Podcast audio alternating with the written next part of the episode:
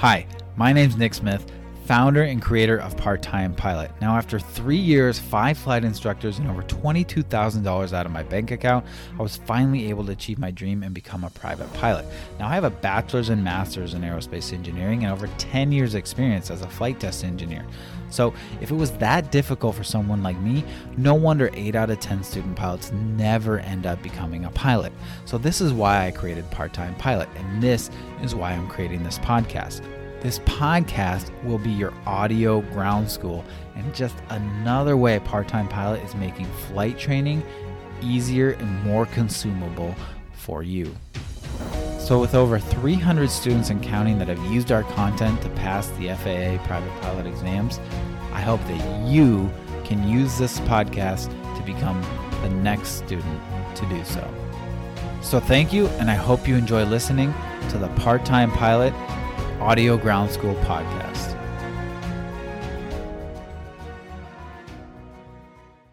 Hey pilots, it's Nick. Sorry for interrupting. We'll get to the lesson here in a little bit, but I really, really think you'll want to hear this. We're introducing a brand new scholarship. It's going to be annual thing that we're going to combine with one of our $1,000 scholarships in the spring. So if you've been following us, you know that I do four $1,000 scholarships to members of our online ground school. You have to be in the online ground school, and we do four $1,000 scholarships a year out of my own pocket. Now, what I'm going to do is the one in the spring around springtime I'm going to combine that with a crowdsource GoFundMe scholarship. So basically, if you're in the online ground school and you applied to scholarship, our $1,000 scholarship, you're already eligible for this one. But if you're not in the online ground school and you want to have a chance to get a scholarship, all you have to do is you have to donate $10 to the GoFundMe for the scholarship, just $10. That's all you have to do and then you have to fill out a small application. I'll put both those links in the show notes and I've wanted to do something like this since I very started my first Instagram and Facebook helping student pilots, and I now finally have the platform of over 11,000 followers to be able to do that. So think about it. If we get 2,000 of just just 2,000 of the 11,000 followers to sign up to do $10, right? That's $20,000 that we can give away in scholarships. And here's the really cool part I'm not going to take any of the money. I'm going to promote it for a month beforehand, all for free, and I'm going to give it all away. The only thing that's taken out is like 3% fee from GoFundMe, but I can't help that. So it's all going to go. And again, I'm going to combine it with one of our $1,000 scholarships. So I'll start it off with the first $1,000 donation. And then to apply, you either have to be in the online ground school or you have to donate $10. And let's see how high we can get that up. It's going to be the same deadline as the next $1,000 scholarship, which is May 14th. All right, thank you for listening. Again, check the links out in the show notes.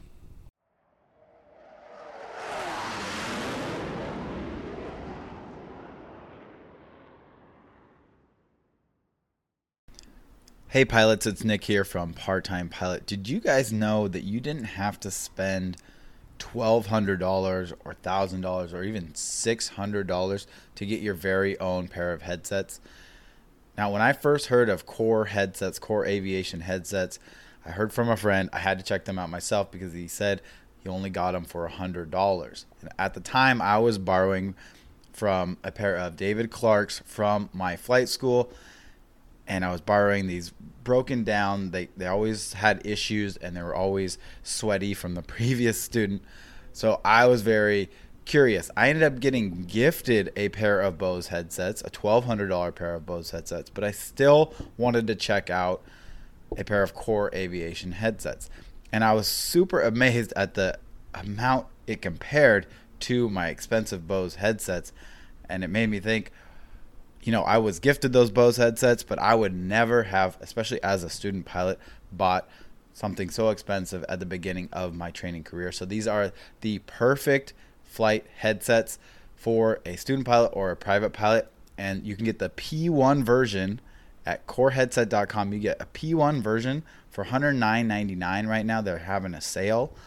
And or you can get their KA1 version, which I just bought another pair because I want to see what kind of updates they've made, even though my previous KA ones are still working today after three years, and I've never had one single com failure with them. Anyways, the KA ones are also on sale on one at $194.99.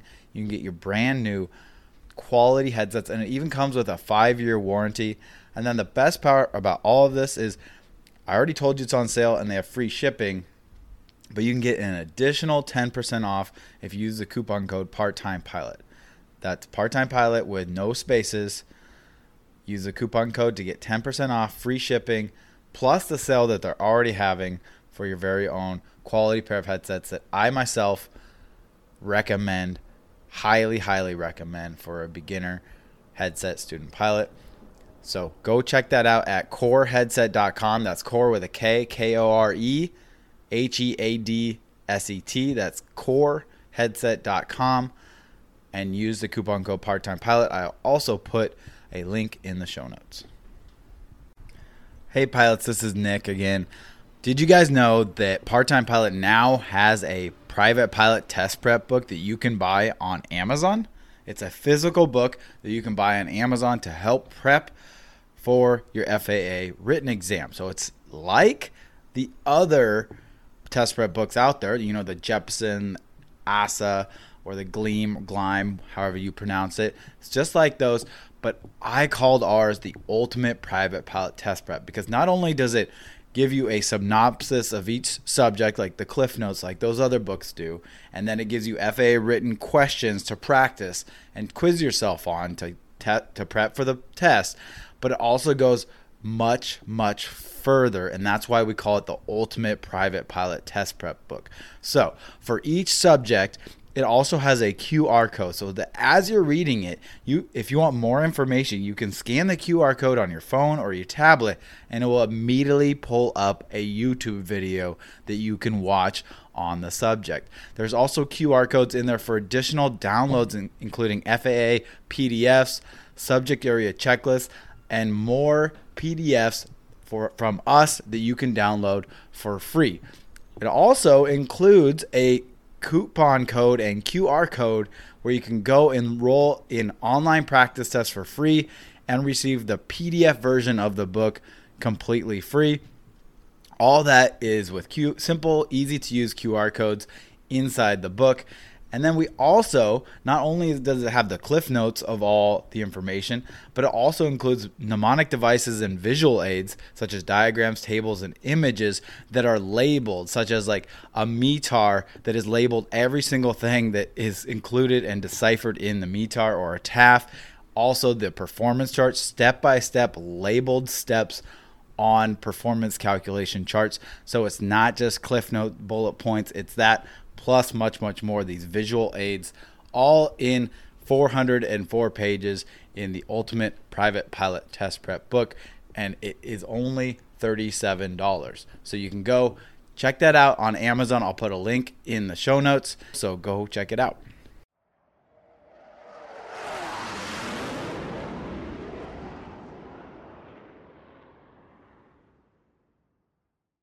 Welcome into the Part Time Pilot Audio Ground School podcast. In today's episode, we are going to talk about density altitude. It's a tricky subject that confuses a lot of student pilots, and it's a subject because of that and because of its importance to safety and flying, something that gets asked about a lot in oral exams, oral check ride exams, and the FAA written exam. So, we're going to cover that topic on today's podcast, try to give you some metaphors to really drive home, make sure you understand what that is. What what density altitude is and how it works. And when you do finally get over the hump of it being confusing, it really is kind of an easy concept to understand. Now, you're probably like, easy for you to say. Uh, but I mean, it, it really is. It, it takes a bit. I was confused about it at first, but once you kind of get over that edge and you understand what's going on, it is an easy topic. Before we get to that, I have a couple announcements. Again, I mentioned this on the last episode, but May 14th is the deadline date for the next part time pilot, the 10th part time pilot online ground school scholarship. And it's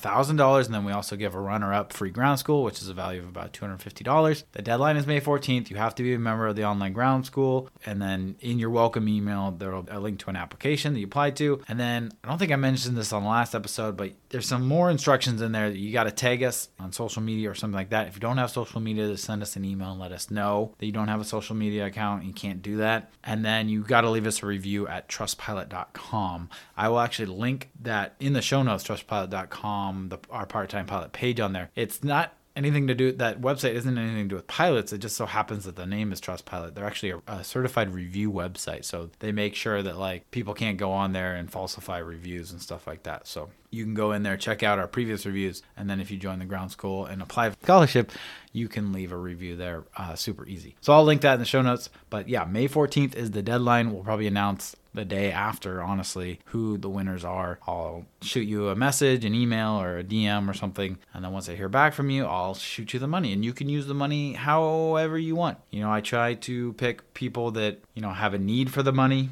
who show, you know, hard work, determination, have a good story, give good answers. And so I know that the person I choose is going to use the money the best way that, that they can at the moment and the best way for them. And if, if at that moment I, I give you that thousand dollars and your car breaks down and you can't even make it to work and you need that thousand dollars to pay for your car, that's fine. If that makes it so that you can drive to your flight lessons or, or keeps you afloat during that so you can still pay for flight lessons, whatever. I'm not here to judge how you, you do that. So, yeah, anyways, May 14th, get that application in. And without further ado, let's get started on lesson 11 density altitude. This is from section 7 fundamentals of aerodynamics in your step 1 private pilot lessons course. So, if you're following along in the ground school, again, it's another bonus of getting the ground school. You can read the lesson, you can watch the videos, you can see you know, the mnemonic devices, the visual aids, and you can listen to it. And once you combine all those, you're almost guaranteed to really have a good understanding and make yourself a better pilot. So follow along with us, section seven, lesson 11 on density altitude.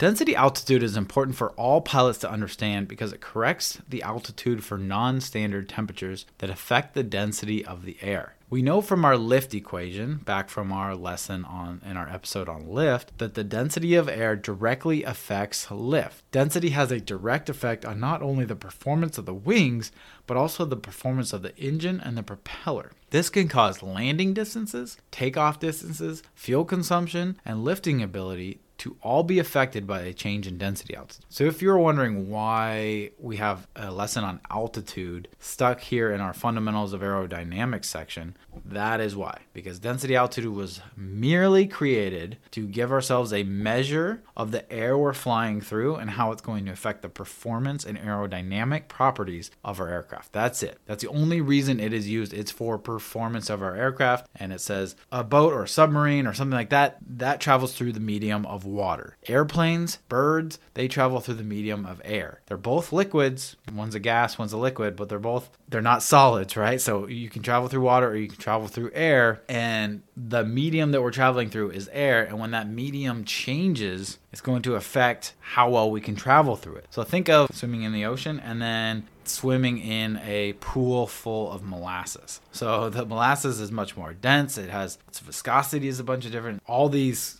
properties of it are much different and be, makes it much harder to swim through it, for instance, water. So that is a big extreme example of when the density changes in the air, but it's also a good metaphor of what's happening. Sometimes when the density is high, it's easy to fly through it. When the density is low, it's hard to fly through it. And so that's one of the properties of air is changing and it affects how we travel through it. So that's all density altitude is. Now, let's break down what density is and then get into the specifics of density altitude. So density Density is mass per unit volume. In terms of air, you can describe density as a measure of how tightly packed the molecules of air are in a certain volume of space. So inside air, you have you know like oxygen, you have nitrogen, and you have some trace elements that make up air, right? And those you know atoms and molecules, when they're tightly packed, you have more dense air. When they're less packed, think of a room with 100 people in it, like a 200 square foot room with 100 people in it, that would be super packed. And then a 200 square foot room with like two people in it, that would be not super packed. So less dense or more dense. A good analogy for flying through more or less dense air is like swimming through more or less dense water. Again, we kind of talked about this already. Swimming through higher density water like salt water in the Mediterranean Sea is easier than swimming in fresh water because you float more in the higher density salt water. The same is true for aircraft and air. Aircraft perform better in higher density air. There's basically more molecules to interact with the wings and create that lifting force. The definition of density altitude is pressure altitude corrected for non standard temperature. So we talked about the use of density altitude is performance, but technically, what density altitude is, it's It's strictly pressure altitude corrected for non-standard temperature, and that gives us an idea of the density of the air and our performance. Another way to describe the altitude in the standard atmosphere corresponding to a particular value of air density. A third way to describe it is that density altitude is simply just a measurement of density in the air that is converted into an altitude. Just like pressure, the density changes with altitude. As the altitude increases, the density of the air decreases. But altitude is not the only thing that affects density. Things like temperature, pressure, and humidity also affect the density of the air. So we want to take these into account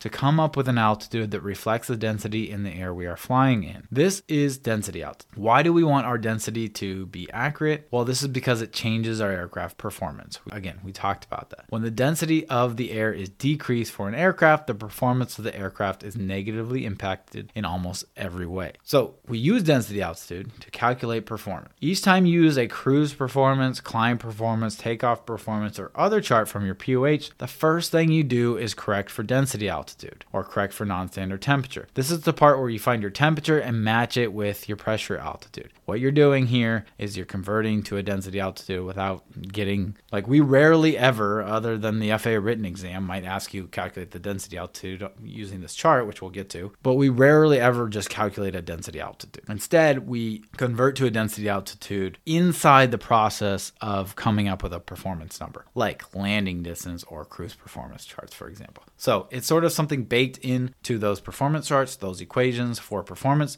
something that we don't really see on the surface, but it's important to know that that's what's happening when you're doing this. So when the density altitude is high, the air molecules are farther apart from each other. In other words, less molecules per volume equals less dense. This means the propellers have less air to cut through to create thrust, and the wings have less air to fly through to create lift, and the engine has less air to mix with fuel and burn inside the combustion chamber. The effects of less air molecules are precisely why pilots will lean the fuel to air mixture in their engines when up at altitudes. Since there are less air molecules flowing into the combustion chamber, the pilots decrease the fuel flow to match the airflow and keep a consistent and efficient burn. So if you've ever heard of a mixture ratio, that's the, the, the ratio of air to fuel inside your combustion chambers. Now, there is a specific mixture ratio that will give you the best performance and best fuel efficiency. So when you climb altitudes and you don't touch your fuel flow, you're going to have the same fuel flow, but the air coming in is going to be less because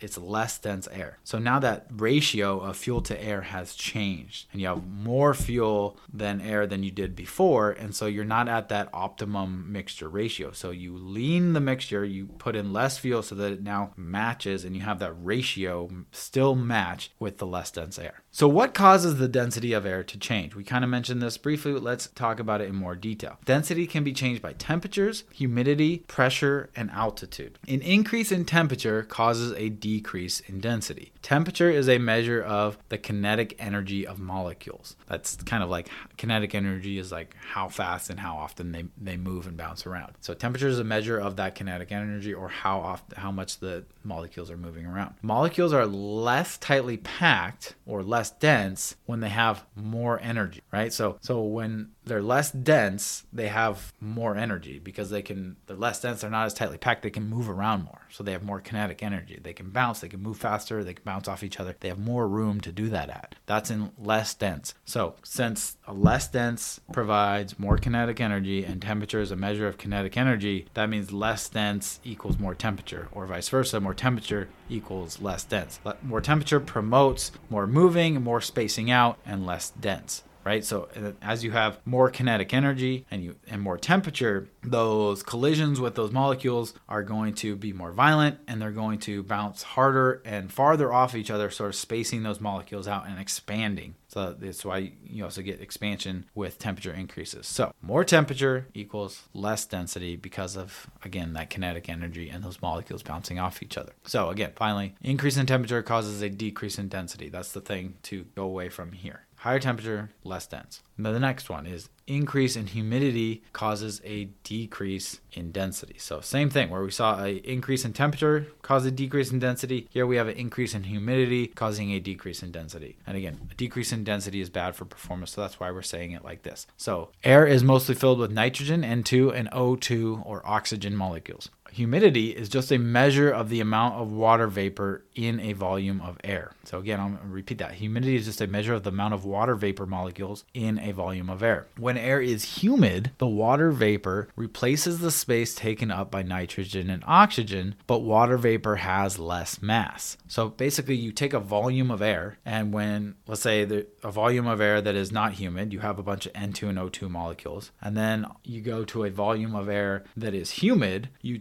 replace some of those N2 and O2 molecules with water vapor molecules. And we have a visual aid of this. We actually have a visual aid of everything we've been talking about so far. We show a less dense and more dense volume of air with tightly packed molecules. We have a cold air showing the kinetic energy in cold air molecules and then the kinetic energy in hot air molecules. And now we have a visual of no humidity and humidity. And we show that how when it's humid, basically some N2 and O2 molecules are replaced with water vapor. So you just swap some N2 and O2 molecules with water vapor molecules, and water vapor molecules have less mass than N2 and O2. Therefore, a humid volume of air has less mass and is therefore less dense than a non humid volume of air. Again, remember, density is mass divided by volume. So if that mass at the top of that equation, mass divided by volume, if that top number goes down, the answer to that division is going to go down. So density equals mass divided by volume. So if, let's say, the mass is 10 and the volume is 2. So you have 10 divided by 2, we have a density of 5. Now, if that mass goes down because we've replaced some of the N2 and O2 molecules with water vapor, now that mass of air has gone from 10 to 8. Now 8 divided by 2, we have the same volume. 8 divided by 2 is 4. So our density went from 5. We replaced less massive water vapor in for N2 and O2. That decreased our mass from 10 to 8. Now our density has gone from 5 to 4. So we're less dense because we have less massive molecules because we have more water vapor molecules that are less dense. All right. Hopefully that made sense. Again, we have a visual of this. We say mass 1, mass 2. Mass 1 is greater than mass 2 because mass 2 is humid and it's got those water vapor molecules that weigh less. All right. So that is humidity. We've gone over temperature, we've gone over humidity. Now we want to talk about pressure. A decrease in pressure causes a decrease in density. So this one's a little bit different. Where increases in temperature and humidity cause a decrease in density, now a decrease in pressure causes a decrease in density. So pressure and density go with each other, right? They're directly related. So when one goes up, the other goes up. When one goes down, the other one goes down. Now that's opposed to temperature and humidity, which are inversely related to density in that if they go up, density goes down. If they go down, density goes up. So that that's a key thing to remember because you might get asked, you know, does temperature or rise in temperature decrease or increase your density of the air, or does a increase in humidity, decrease or increase your density, and you'll remember that. So, decrease in pressure causes a decrease in density. Pressure is the measure of the forces exerted on the outside of a container. Molecules are more tightly packed when under high pressure and less packed or less dense under low pressure. So, again, best way to sort of look at this is a visual aid here. We have a volume of air that's less packed and it's under a pressure of 29.92 inches of mercury. Then we have a volume of air under a pressure of 30.92 inches of mercury, and it's packing those air molecules in tighter, causing an increase in density. So, increase in pressure, increase in density, decrease in pressure, decrease in density. All right, the last one, which we already mentioned, but it, I just want to throw this in there an increase in altitude causes a decrease in density. This is because the pressure and temperatures are also changing with altitude. So, the most commonly, you know, as you go up in the air, the air molecules get less and less per unit volume. So, the density is going to decrease with altitude. So, it's just that's the easy one, right? As you go up in altitude, your density is going to decrease. Again, that is exactly why pilots lean their fuel mixture because you're getting less air. The air is less dense in there, so you want to decrease or lean your fuel.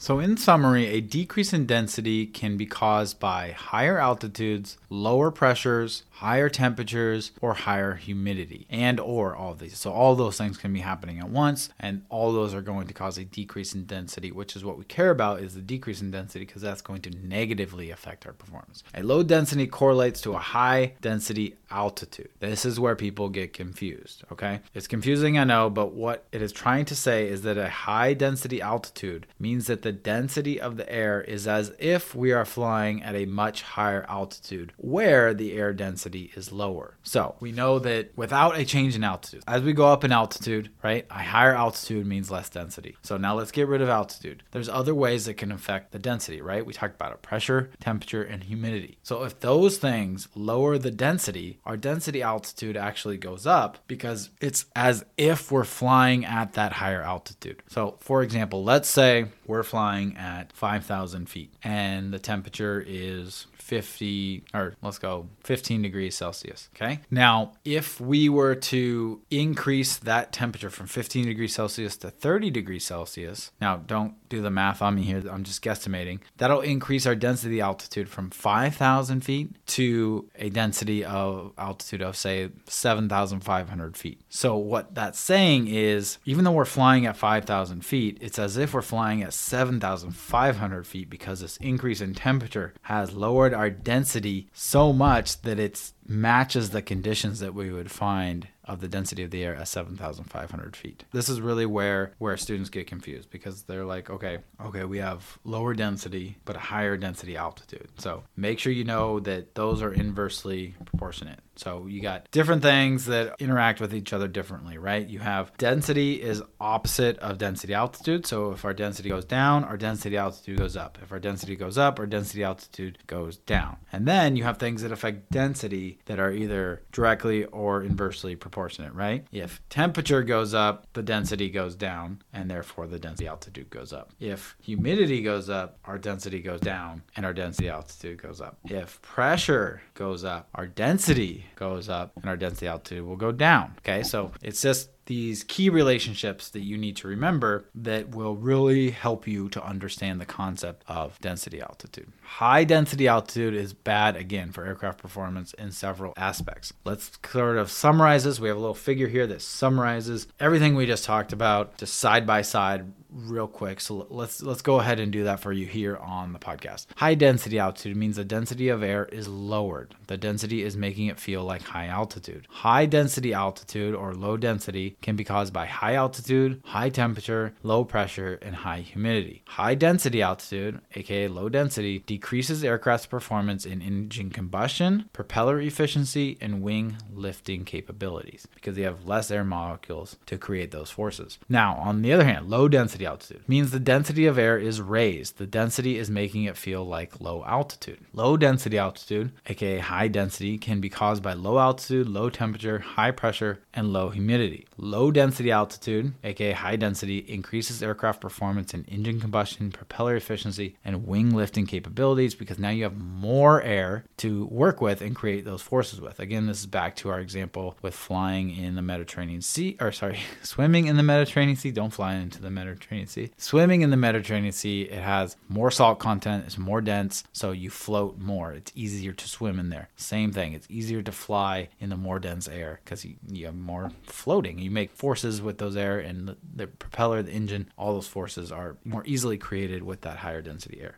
A handy mnemonic device to remember what increases your density altitude and therefore negatively affects your performance is height, heat, humidity. So, as we have more height or altitude, our density altitude goes up and our performance goes down. As we have more heat or temperature, our density altitude goes up, our performance goes down. And as we have more humidity, our density altitude goes up and our performance goes down. So, height, heat, humidity all increase density altitude and negatively affect your performance. As a student pilot, you will check for density altitude when you plan your flight using the performance charts from your pilot operating handbook or approved flight manual. The charts for takeoff distance, landing distance, engine performance, fuel, time, distance to climb, etc., all require you to know the temperature of the air you are flying through. Although you cannot see density altitude on any of these charts, using the combination of the temperature and pressure or pressure altitude of air will give you performance results for a single value of air density. So make sure you understand how to use these charts and plan your flights accordingly especially when you are flying to airports at a high altitude, high temperature, or high humidity. Again, heat, height, humidity, those things negatively affect. So if you have any of those things, and especially if you have two or three of those things, you really want to be on the lookout for, you want to make sure you calculate your landing distances, your takeoff and climb performances, and make sure that you can clear obstacles, you can make the landing in time, you can make the takeoff in time at these airports where they have these things that negatively affect density altitude. And one of the questions that I tell my students to look out for on your check ride oral, these examiners like to give you situational based questions, they won't just straight up ask you what affects density altitude. They'll say they'll look at your cross country plan that you made for them, your situation that the, you know mock fly that day, and they're gonna say flight. But usually that whole flight, most of the time, they they give you a scenario where you have to like go into somewhere that's hot, somewhere that's humid, or somewhere that's that's high in altitude, or all three. So they might kind of throw that in. They might say something like, you know, in Florida, you know, our flight here in Florida, it's in the summertime, it's really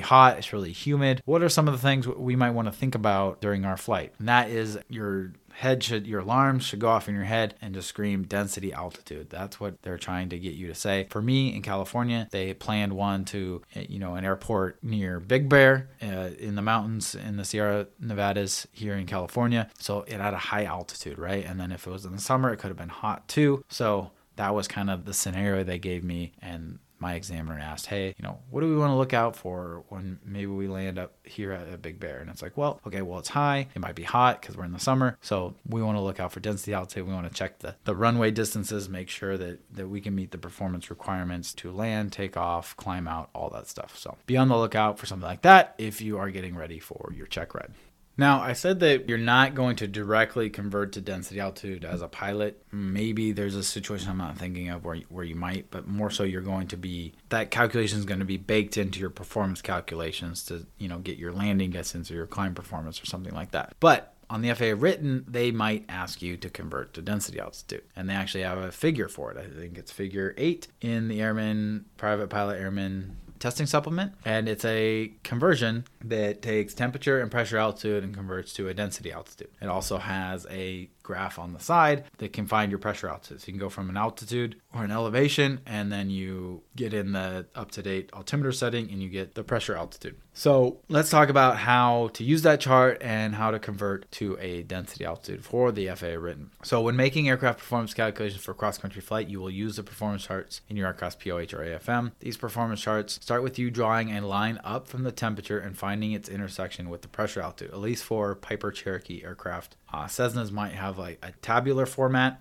where you still will have to match a temperature with a pressure altitude. So that's what you're doing there. You're essentially when you do that, you're converting to a density altitude without it, without knowing it. What you are really doing here is finding the density altitude. Just talked about that. We just aren't concerned with the actual number of the density altitude, but rather the takeoff distance or the climb performance or whatever performance chart you're using. Okay, I've said that. On the FAA written, you will be asked to find the density altitude directly. But don't worry, it's not that hard. They will provide you with the following chart. So if you're following along again, that's I believe that's figure eight in the Airman Testing Supplement if you guys don't have the airman testing supplement, we link to it. It's a free PDF from the FAA. We link to it at the beginning of our ground school. I will link that in the show notes. I will also put a link to it on Amazon. You can get it for like 11 bucks. I highly recommend getting the one on Amazon because it's got all the charts too. So all your cross country planning calculations when you got to measure with your plotter and stuff. It's really hard to do that on a PDF or computer screen. So, and we'll get into all that stuff in the cross country planning episodes, but I really recommend just just paying the $11 to get it. It's not not a lot of money, and it's the same exact book of figures you're going to have on the FA written exam. So it makes sense to start getting used to it, know how to use it, and get used to the figures. So if starting with the pressure altitude, all you have to do is find the temperature on the outside air temperature axis at the bottom of the chart, and follow this temperature straight up to the intersection with your pressure altitude. So these pressure altitudes are going to be diagonal lines. It's labeled pressure altitude, diagonal lines with different numbers. So there'll be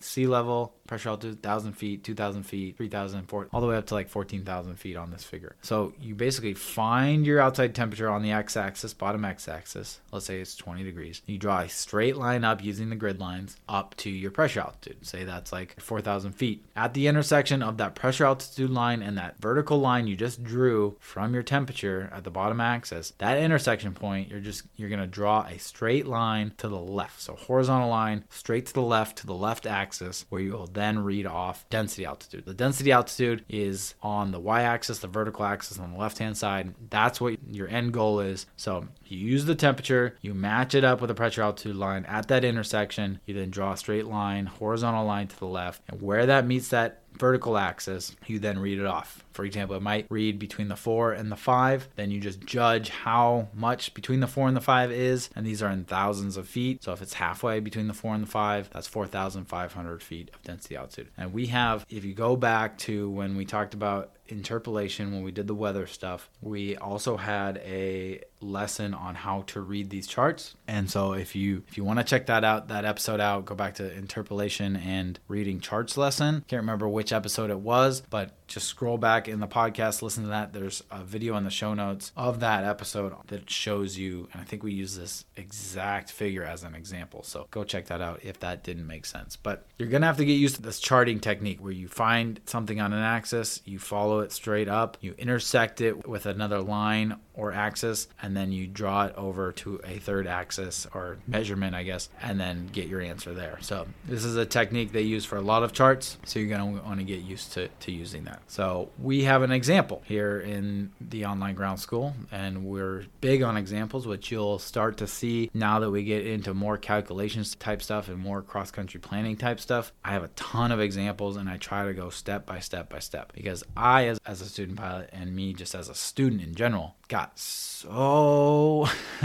angry and so upset when a teacher like I get why they do it. They want you to work it out on your own because if you work out something on your own it's going to click a little bit faster for you. You're going to have your own way of doing it. But sometimes it's like if you're not there explaining step by step how to do it or helping me answer my questions all the time then how am I going to figure it out? So I always got really upset and annoyed that when they wouldn't provide step by step examples of how to do it or they do an example and it would just be like the easiest example in the world right and it's like okay well now every other question I get in the real world is not going to match this example, and I'm going to have no idea what to do. So that's why we're huge on examples here, and we have so many examples that are again are step by step. So let's do an example here. The figure below showed us an example with a pressure altitude of 7,000 feet and a temperature of 27 degrees Celsius, giving us a density altitude of approximately 9,700 feet. So what we do is we find 27 degrees Celsius on that bottom axis and we draw a straight line using the grid lines up until we run into the pressure altitude line of 7,000 feet. At that intersection, we then draw a straight horizontal line to the left until it,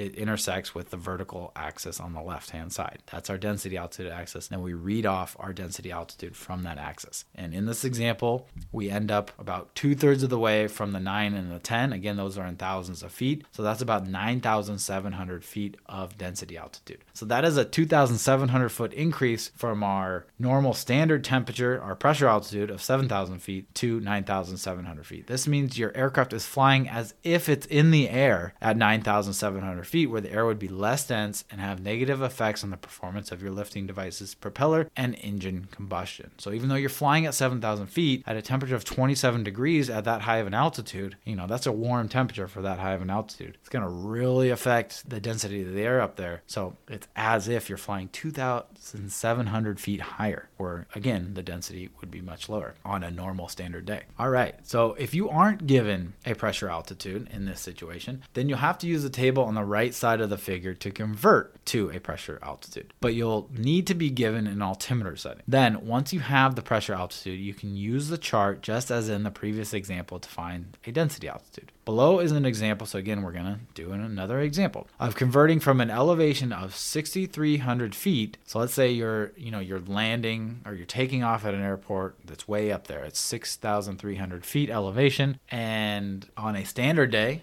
that would have a pressure altitude of 6,300 feet. But let's say it's not standard. Let's say the altimeter setting, instead of being standard at 29.92, is 30.2 inches of HG. So we have to convert to that pressure altitude using the table provided. So you can use, you can also use the pressure altitude conversion equation. So I'm kind of giving two examples here. You can use the chart, the graph in figure eight that the FAA provides. It's just a table. There's two columns. There is altimeter setting and then there's pressure altitude correction factor. So you basically find your altimeter setting. So we're going to find 30.2 inches of mercury and then so we find that in one column and then in the same row as 30.2 in the other column we find our pressure altitude correction factor which happens to be minus 257 feet. So we just add this to our elevation of 6300 feet. So we're adding a negative number so that's like we're subtracting a negative number. So 6300 feet plus a negative 257 is the same thing as 6,300 feet minus 257. That gives us a pressure altitude of 6,043 feet. So I mentioned that you can use an equation as well. This is more of an estimate. If on the FAA written, I recommend using this table because it is provided by the FAA.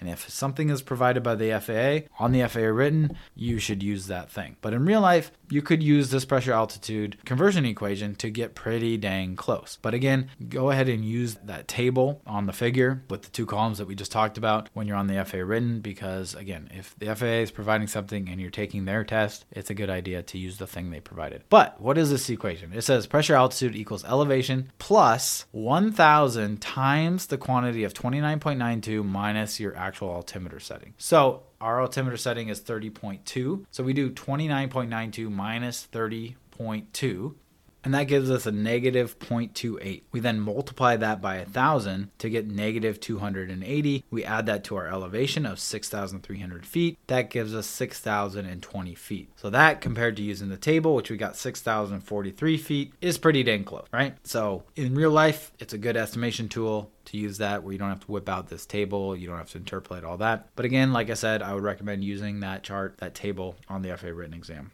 All right, the last thing I want to talk about here is how much effect does density altitude actually have on performance? So we've just dug down, we've battered in the fact that density altitude is bad for performance. You know, as the density altitude goes up, the density in the air goes down, and that's bad for performance. That's the 50th time I said that. So how much of an effect does it have on performance, right? So to show this, let's look at a, some scenario, okay? So we'll do some examples and some scenarios to really drive home what this is, what real real life applications this actually has. All right, so in these scenarios, we are attempting to take off from a runway that is 2,000 feet long. So it's a short runway, so that's the goal. We got to take off in 2,000 feet. So in scenario number one, we have an elevation of this 2,000 foot runway of 1,500 feet MSL. We have a pressure of 30.00 inches of mercury, and we have a temperature of 45 degrees Fahrenheit. In scenario two, the pressure and temperature stay the same at 30.00 inches of mercury and 45 degrees Fahrenheit. But the elevation changes from 1,500 feet MSL to 4,500 feet MSL. So the difference between scenario one and two is a change, an increase in 3,000 feet of elevation. Scenario three is the same as scenario two, where it has that 4,500 foot MSL elevation. The pressure stays the same at 30.00 inches of mercury, but the temperature goes up 40 degrees Fahrenheit to 85 degrees Fahrenheit. So now the difference between scenario two and scenario three is an increase in 40 degrees Fahrenheit, but the difference between scenario one and scenario three is a 40 degrees increase in temperature and a 3,000 foot increase in elevation. So we're going to see for each one of these scenarios whether or not we'd be able to take off on that 2,000 foot runway. So in scenario one, we have an elevation of 1,500 feet, a pressure altitude, which gives us a pressure altitude of 1,427 feet. Again, we're using that 30.00 inches of mercury for our altimeter setting. That gives us a pressure altitude of 1,427 feet. And this this gives us a density altitude of approximately 1,000 feet and a takeoff ground roll distance of 950 feet. So we're going to use a Piper Cherokee performance chart here, and that would allow us to lift off halfway down our short 2,000 foot runway, right? So our takeoff distance is 950 feet, our density altitude is 1,000 feet, our pressure altitude was 1,427 feet. So that's in scenario one, which again was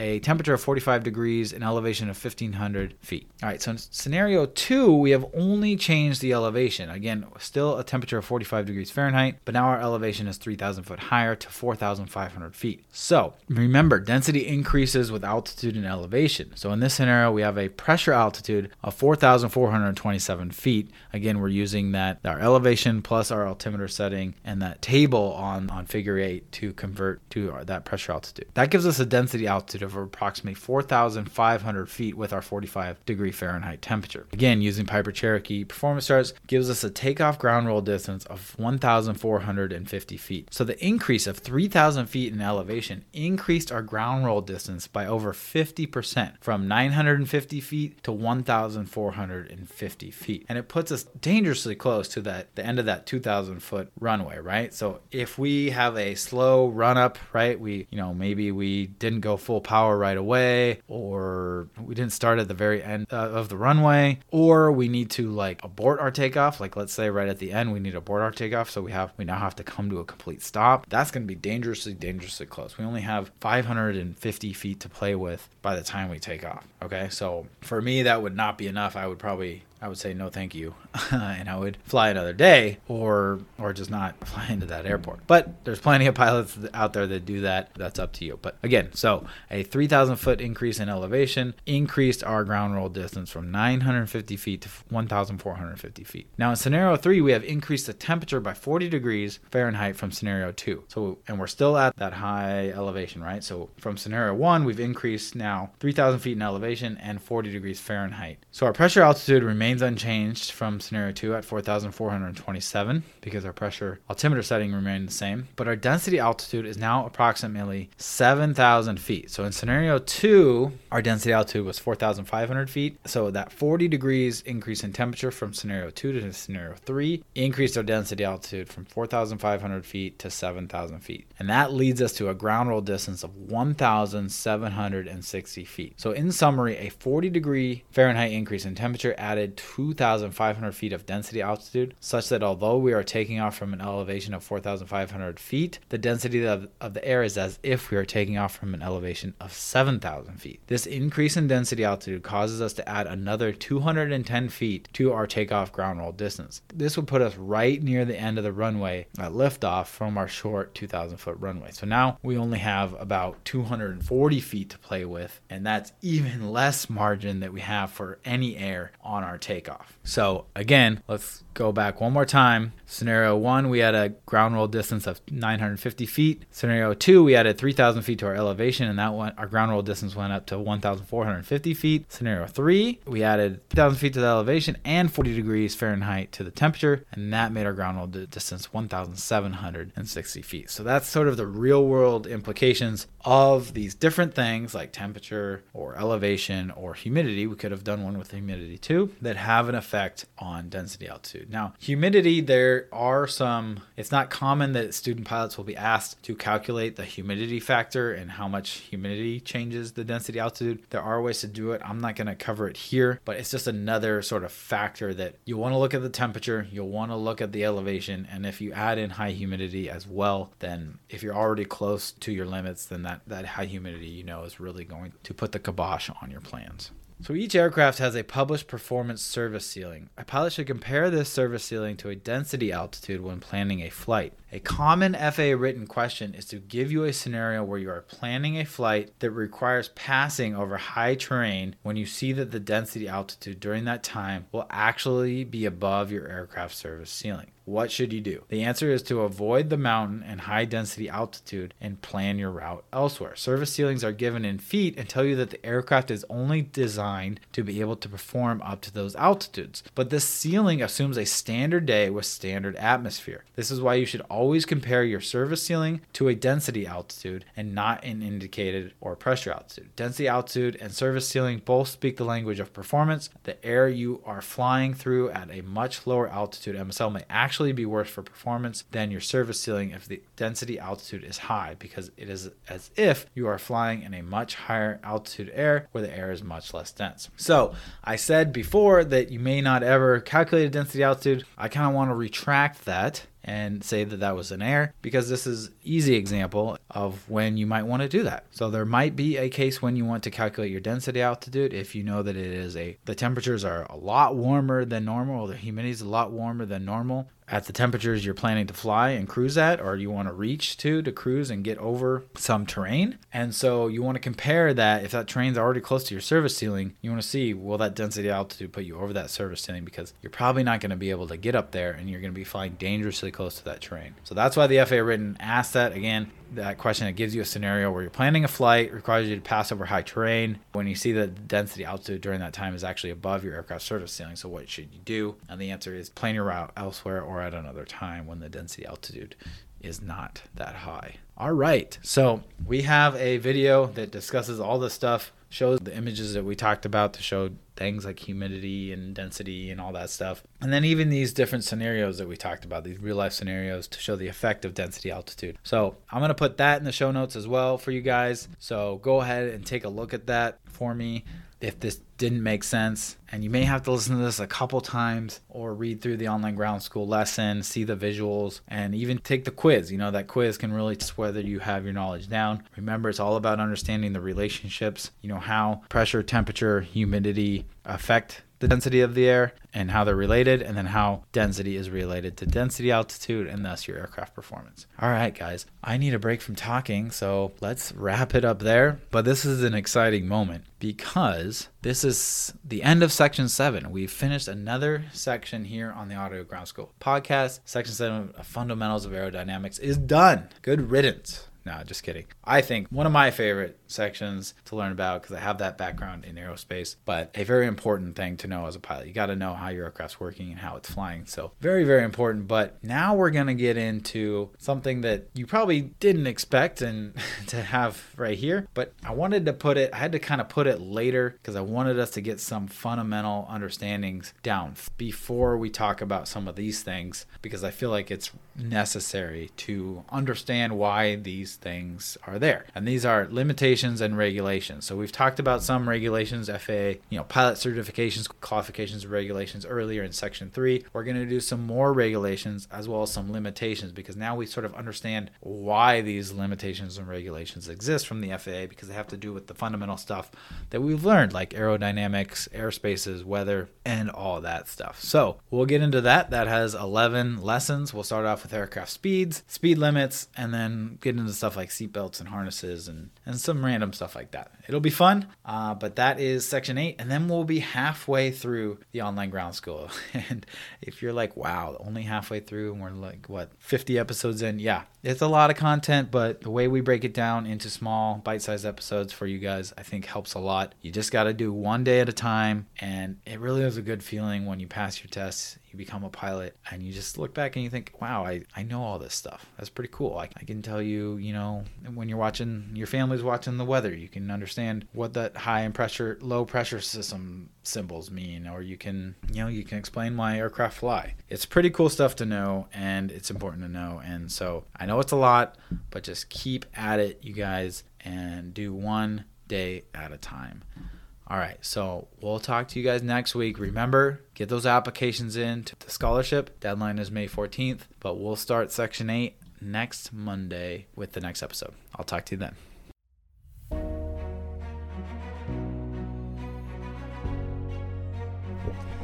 Hey guys, it's Nick. I want to take a second to speak directly to the student pilots out there.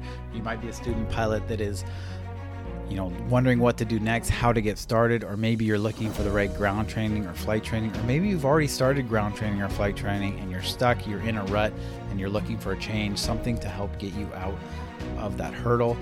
From my own experience in flight training, after three years, five instructors, and $22,000, and wanting to quit multiple, multiple times, and then now, after seeing hundreds and hundreds of student pilots through Part Time Pilot, I've realized that the number one thing that makes student pilots fail is that they do not have a good fundamental understanding of the ground training when they get to the more advanced flight lessons. Now, who here has seen Top Gun Maverick? Do you remember in the movie when he says, Don't think, just do? Now, when I heard this, I was like, Oh my goodness, this is brilliant because this is exactly what you have to be as a pilot.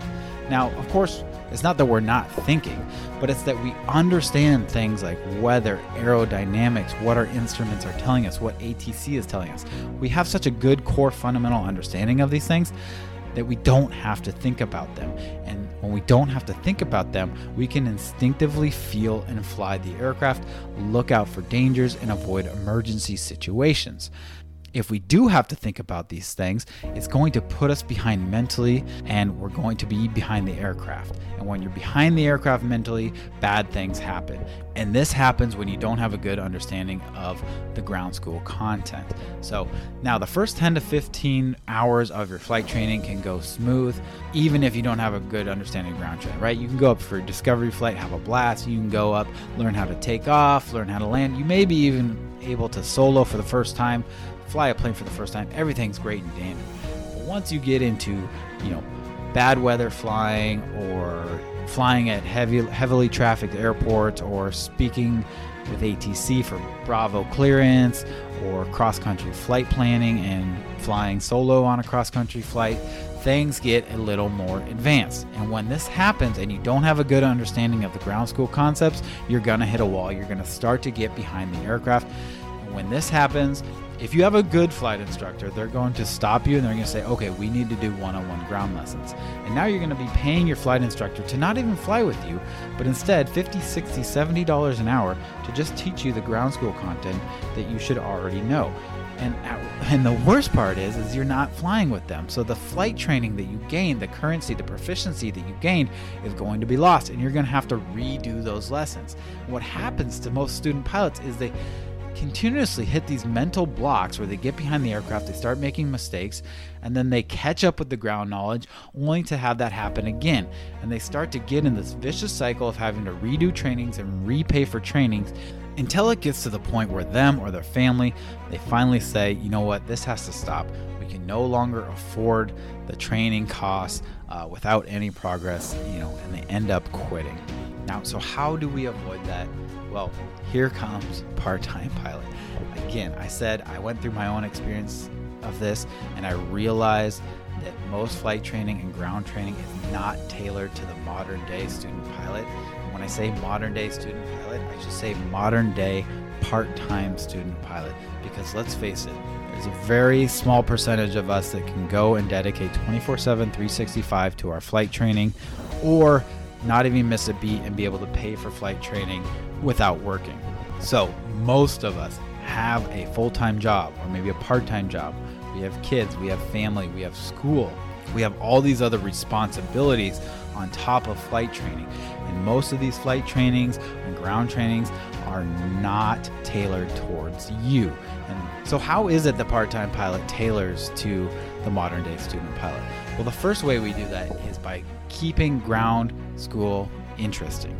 You want to avoid being boring, you want to avoid that burnout. So, how we do that is we present our material in multiple, multiple ways. And you're actually listening to one of them right now. You can consume our content via this podcast and an audio recording. You can do this while you're running, while you're driving in traffic, again, tailoring to that busy part time student pilot. Or you can read through our written lessons. You know, I like to read, so read, for those of you that like to read, you can read through the lessons. You can see the step by step examples and the procedures that we have. Or you can look through our study guide and see our diagrams and mnemonic devices have that visual cue, those visual cues and aids that help further your understanding. Or you can watch our videos. Or you can take our quizzes and practice tests to reinforce what you just learned. And then finally, you can join us live weekly for our live Q&A and our live lessons so you can see in real time these things taught out and these examples done in real time. And then finally, you can utilize our group community to form study groups, get questions answered 24 7. All of this is tailored for the modern day student pilot to keep ground school interesting, keep it from being boring, keep from having that burnout, and to find ways that you can consume the content throughout your busy schedule. And guess what? It works. We've had over 350 student pilots come through, take and pass their FAA exams without a single student failing. That's right. A single student has yet to tell me that they failed either their FAA written or their FAA check ride. So that is just proof in the pudding right there that our concepts the way we explain things in plain written English, and the way we give you multiple ways to consume this content is working. So if this sounds like something you might be interested in and you want to come join us, we'd love to have you. Just go to www.parttimepilot.com, click on Online Ground School, and we'll see you inside the Online Ground School. Thanks for listening, and I'll see you guys next week.